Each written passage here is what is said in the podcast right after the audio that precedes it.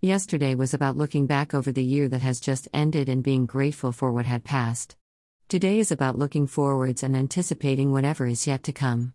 As a personality, I tend to be better at reminiscing than looking ahead. There is a comfort in looking back at happy times, but there is more uncertainty about what the year has in store for us.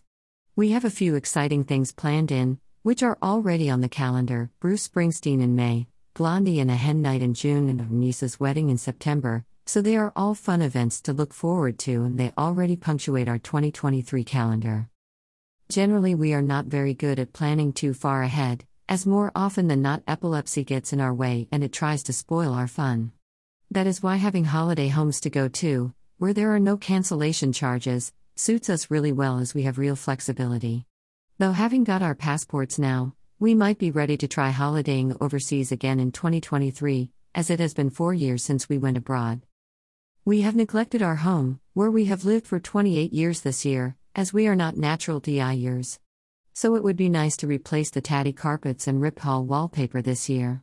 We got as far as quotes for the carpets last year, but as we then brought Yogi into our home, the timing was bad to invest in them.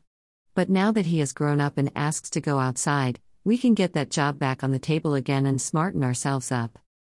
I do not like New Year's resolutions as a rule, but I do plan to continue to get fitter this year, continuing with my early walks, wild swimming, and body balance. That can only be a good thing, and all three activities make me very happy.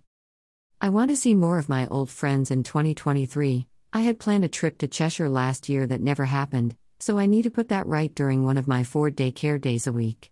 I am planning monthly walks and pub lunches with my best friend, with our border collies. I hope to see more of my new mermaid friends this year too, both in the sea and out of it. Having had a full year with good mental health, I'm really hoping for another year of the same. I know that I have no control over when my dark clouds come, but I am hopeful that my walking, swimming, and socializing will keep them at bay, if not permanently, then at least for a while longer. Happy New Year to you all. I wish you all only good times in 2023.